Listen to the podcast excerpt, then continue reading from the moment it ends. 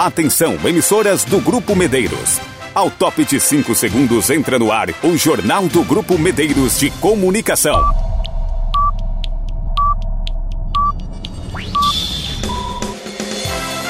A informação com a credibilidade do Grupo Medeiros. Com destaques do Brasil, do estado e da sua região. Com entrevistas e a participação dos nossos correspondentes. A apresentação Soares Filho. Edição geral André Rodrigo. O jornalismo dinâmico e com a credibilidade do Grupo Medeiros de Comunicação. Confira as manchetes do Brasil, do estado e da sua região. Agora, no Jornal do Grupo Medeiros de Comunicação. Principais destaques: Jornal do Grupo Medeiros de Comunicação. Quinta-feira, 1 de julho. Brasil registra saldo de 277 mil novas vagas de trabalho formal. Mato Grosso do Sul é o primeiro colocado em índice de desenvolvimento do agro brasileiro. Repórteres das emissoras do Grupo Medeiros Comunicação e a manchete desta quinta-feira da Cultura FM. É com você, Josafa Marques. Na Viraí, campanha de coleta de lixo eletrônico irá até dia 2 de julho com o dia D. Pantanal FM Mundo Novo, notícia da cidade e da região com Vanderlei Gomes. No vizinho país Paraguai, sete homens são mortos em tiroteio com a polícia paraguaia na região de fronteira. Da Caranda FM, Débora Weber. Mulher de 55 anos é o 15 óbito por dengue em Mato Grosso do Sul neste ano. Campo Grande, Catiúcia Fernandes. No acumulado dos últimos 12 meses, Mato Grosso do Sul gerou mais de 40 mil novas vagas de emprego. Isso e muito mais você ouve a partir de agora. Edição de quinta-feira, 30 de junho de 2022. Todos os dias no seu horário de almoço, tem o Jornal do Grupo Medeiros de Comunicação. Em maio deste ano, o Brasil registrou um saldo de 277 mil e 18 novos empregos formais, segundo os dados do CAGED, que é o Cadastro Geral de Empregados e Desempregados, que o Ministério do Trabalho divulgou nesta semana. No mês passado foram registrados 1 milhão 960 mil 960 contratações com carteiras assinadas e 1 milhão 683 mil 942 desligamentos. Já o total de trabalhadores seletistas, ou seja, com vínculo formal de trabalho e direitos e deveres regidos pela CLT, aumentou 0,67% em relação ao resultado de abril deste ano, passando de 41 milhões 448 mil 948 para 41 milhões 729 mil 858. Na média nacional, os salários iniciais pagos a quem foi admitido em um novo emprego em maio foi de R$ 1.898, um valor R$ 18,05 menor que a média de 1.906 calculada em abril. No acumulado do ano foi registrado saldo de 1 milhão e 51 mil novos empregos decorrentes de 9 milhões 693 mil admissões e 8 milhões 641 mil 606 desligamentos, com ajustes até maio de 2022. Todas as cinco regiões brasileiras também tiveram um saldo positivo, com destaque para o Centro-Oeste, cujo índice variou 0,94%, com saldo de 33.978 vagas de emprego formais. Em seguida, vem o Norte com 0,82%, Nordeste com 0,73% e Sudeste com 0,69%. Jornal do Grupo Medeiros. Vamos com informações da cidade. Notícia desta manhã das rádios Fera e Pantanal FM. Fatos registrados pelo Vanderlei Gomes em Mundo Novo e nas cidades da região. Muito bom dia. Bom dia, Soares e ouvintes do jornal Grupo Medeiros. Sete homens foram mortos por policiais paraguaios durante tiroteio no estado de Canindediu, no Paraguai. O confronto ocorreu na terça, dia 28. Conforme as informações repassadas pela polícia paraguaia, a maioria dos mortos eram traficantes procurados por homicídios cometidos no Paraguai. As identidades das vítimas não foram divulgadas, porém, as idades dos os óbitos são de 17 a 38 anos. Em um comunicado, a polícia do Paraguai informou que os pistoleiros estavam divididos em dois carros e fortemente armados. Assim que os policiais pararam os dois veículos em uma blitz, os homens começaram a atirar, ou seja, a disparar contra os militares que revidaram imediatamente. Os carros onde as vítimas estavam ficou perfurado com muitas marcas de tiros. Nenhum policial ficou ferido. Em contato com veículos da imprensa local, o responsável pelas investigações na cidade paraguaia, Fred Duarte, disse que não houve emboscada por parte da polícia. O investigador relatou que o confronto ocorreu quando as vítimas foram paradas em uma blitz. Além de estarem fortemente armados, segundo a polícia paraguaia, as sete vítimas carregavam uma quantia de droga em um dos carros O caso segue em investigação no vizinho país, Paraguai. Repórter Vanderlei Gomes das rádios Pantanal e Fera FM de Mundo Novo para o jornal Grupo Medeiros de Comunicação. Espaço aberto para Carandá FM. Quem chega com a informação na quinta-feira é, como sempre, a Débora Weber. Bom dia. Bom dia, Soares e ouvintes do Jornal do Grupo Medeiros de Comunicação. Uma mulher de 55 anos foi a 15ª vítima da dengue em Mato Grosso do Sul em 2022, conforme dados do boletim epidemiológico divulgado pela Secretaria Estadual de Saúde. A vítima, que não teve a identidade revelada, era residente da cidade de Porto Murtinho, a 438 quilômetros de Campo Grande. De acordo com o levantamento, a vítima tinha hipertensão arterial e começou a sentir os sintomas no dia 17 de junho e morreu no dia 19. Este é o primeiro óbito registrado em Porto Murtinho neste ano. Ainda conforme o levantamento, em Mato Grosso do Sul, há 19.979 prováveis casos de dengue, número superior a 2021, que foi de 10.078 casos.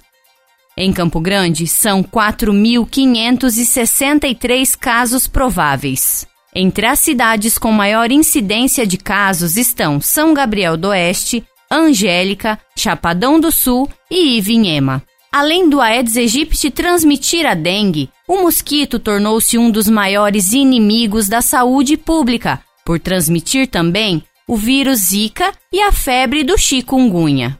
A principal medida de prevenção e combate à dengue é evitar acúmulo de água em pneus, tampas de garrafas e qualquer outro material que deixe água parada, assim como a limpeza de terrenos e quintais. Da Carandá FM, Débora Weber para o Jornal do Grupo Medeiros de Comunicação. E o Mato Grosso do Sul ocupa a primeira posição no ranking de Índice de Desenvolvimento da Agropecuária Municipal. Estudo inédito, elaborado pela Confederação Nacional dos Municípios, que avalia o setor em todas as cidades do país, levando em consideração o crescimento equilibrado da produção, da geração de emprego e de empresas voltadas para o agro do investimento e da arrecadação municipal.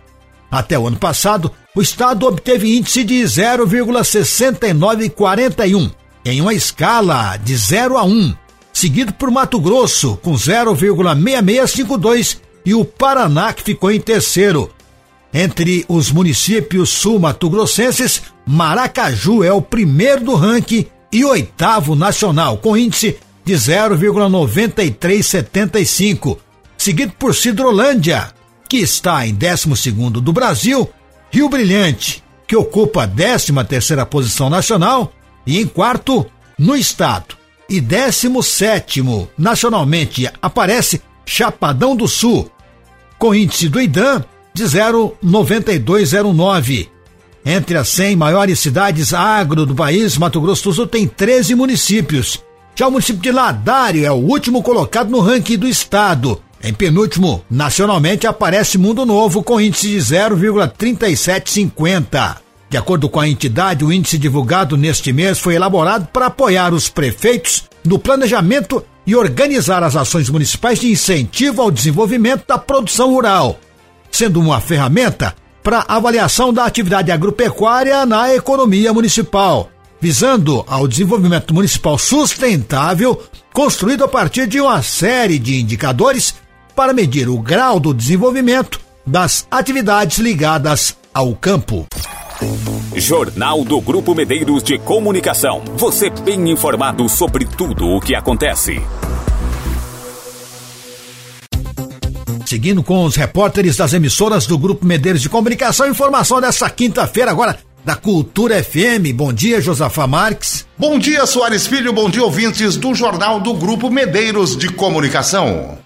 Por intermédio da Gerência Municipal de Meio Ambiente, GEMA, a Prefeitura de Iraviraí iniciou na segunda-feira, dia 27, uma campanha de coleta de lixo eletrônico que visa receber e dar destinação correta aos equipamentos eletrônicos descartados, como aparelhos de telefones, computadores, televisores, máquinas e todos os produtos que utilizam algum sistema de energia. A ação conta com o apoio do CODEMA, GBIL, IFMS e reciclagens de eletroeletrônicos. Ecopontos foram instalados em pontos estratégicos do município para receber aparelhos eletrônicos que, se forem descartados de maneira inadequada, pode causar sérios danos ao meio ambiente. Os locais de recebimento de lixo eletrônico são Praça Central do município, sede do GBIL, Avenida Dourados, número 711, no centro. Campos do IFMS, Rua Hilda, número 203, Boa Vista. E na Gerência de Meio Ambiente, na Avenida Bandeirantes, número 501, Centro. A campanha de coleta de lixo eletrônico será encerrada no sábado, dia 2 de julho, com o dia D, que acontecerá no Jardim Paraíso durante as ações do projeto Naviraí em Movimento, das 14 às 17 horas, na Avenida Miguel Sotani, próximo à Capela da Comunidade São Sebastião. A Gerência de Meio Ambiente reforça que nesta data a coleta irá ocorrer apenas no local e a população poderá descartar computadores, tablets, monitores, teclados, impressoras, câmeras fotográficas, aparelhos de som, lâmpadas eletrônicas, televisores, geladeira, fogão, micro-ondas, rádios, telefones, celulares, carregadores, baterias, pilhas e fios. Dos estúdios da Cultura FM 105,7 para o Jornal do Grupo Medeiros de Comunicação, repórter Josafá Marques. Todos os dias no seu horário de almoço, tem o Jornal do Grupo Medeiros de Comunicação. A notícia de Campo Grande, Catiúcia Fernandes no último mês de maio, foram realizadas em Mato Grosso do Sul 6.644 contratações com carteira assinada, com destaque para o setor de serviços, com 2.516 vagas a mais. Na sequência, aparecem o comércio, com 1.345, e indústria, com 999 vagas a mais. No acumulado dos últimos 12 meses, o Estado contabiliza a geração de 40.018 novas vagas, de acordo com dados dados do CAGED, que é o Cadastro Geral de Emprego e Desemprego, divulgado nesta terça-feira, dia 28. A carta de conjuntura do mercado de trabalho, elaborada pela Semagro, reuniu todos os dados e apurou que o setor de serviços vem apresentando no acumulado dos últimos 12 meses 16.200 vagas a mais, enquanto o comércio foram 8.900 vagas. As atividades do setor de serviços que tiveram mais contratações em maio foram informação e comunicação. Atividades administrativas e complementares vêm na sequência e logo depois transportes. Com relação à indústria, no acumulado dos últimos 12 meses, o setor apresentou a criação de 3.366 novas vagas, enquanto na construção civil foram 5.423 novas vagas. O município de Campo Grande apresentou o melhor resultado com geração de 6.900 207 novos empregos formais, seguido por Três Lagoas, Ribas do Rio Pardo, Dourados e Aparecida do Taboado. O pior resultado foi para o município de Juti, que registrou a destruição de 213 vagas de emprego formais. Catiúcia Fernandes, Subsecretaria de Comunicação de Mato Grosso do Sul. Jornal do Grupo Medeiros. Ex-servidor que atuava como supervisor do DENIT foi condenado pela Justiça Federal do município de Dourados a 36 anos de prisão por corrupção passiva e peculato. Também foi determinado pagamento de multa no valor de 537 salários mínimos referentes aos anos de 2001 a 2006 as investigações feitas pela Polícia Federal começaram após denúncia anônima de que o DENIT pagava mais do que os executados por uma empresa de construção de rodovia. O servidor atuava da seguinte forma: na hora da fiscalização das obras e serviços prestados na região de Dourados, em contrato de manutenção de rodovias, eram calculados valores a mais pelo que foi executado. De acordo com a nota enviada pela assessoria de imprensa do Ministério Público Federal, o excedente do valor real dos contratos estaria sendo dividido entre os envolvidos no esquema. Na época, a Justiça emitiu mandados de busca e apreensão nos escritórios do órgão e da empresa e na residência do chefe da unidade. Com os documentos, foi constatado que o réu se associou aos empregados da empresa responsável pelos serviços passando a aumentar os valores pagos. Os relatórios que estavam com a justiça o levaram à condenação. Jornal do Grupo Medeiros de Comunicação. Você bem informado sobre tudo o que acontece. E pelo Brasil, o governo quer estado de emergência para criar auxílio para caminhoneiros. Reportagem Rádio Web Yuri Hudson o relator do que seria a PEC dos combustíveis com compensação para os estados que reduzissem o ICMS apresentou nesta quarta-feira um novo texto, agora focado em turbinar programas sociais e criar o auxílio caminhoneiro. A proposta, que inicialmente era orçada em 29 bilhões, chega agora à cifra de quase 39 bilhões de reais. Na proposta endossada pelo governo constam quatro pilares: o primeiro, aumentar o valor do Auxílio Brasil de 400 para 600 reais. Em segundo, aumentar o valor do Auxílio Gás. Terceiro, criar o voucher caminhoneiro de mil reais. Mas, para criar esse auxílio em ano eleitoral, o governo precisa aprovar um estado de emergência, como frisa o relator da PEC, Fernando Bezerra Coelho, do MDB. Ele não vai ser uma porta aberta para a realização de novas despesas. Então, o estado de emergência, que é reconhecido, também limita a utilização de recursos para o enfrentamento dessa crise social que está sendo reconhecida em decorrência da crise dos preços de derivados de petróleo. Ainda na proposta está o quarto ponto, que é subsidiar a gratuidade do transporte público para idosos. Somando todas as benesses, o pacote chega a um valor de 39 bilhões de reais. As propostas de reajuste nos auxílios e a criação do voucher valeriam até o final deste ano, ou seja, entre agosto e dezembro. O líder da minoria no Senado, Jean Paul Prats, do PT, critica que só agora, mais de três meses após o início da guerra na Ucrânia, o governo federal sinaliza para o estado de emergência.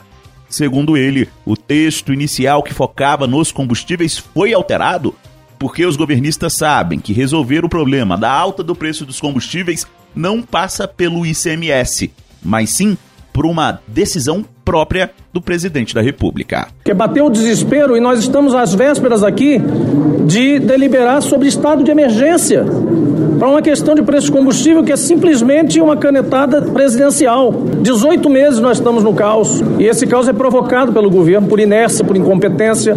O governo quer correr contra o tempo para aprovar a proposta. A PEC precisa estar promulgada em julho para iniciar o pagamento a partir de agosto. Agência Rádio Web de Brasília, Yuri Hudson. E ainda como destaque nacional, olha, a indústria apresenta propostas aos pré-candidatos à presidência.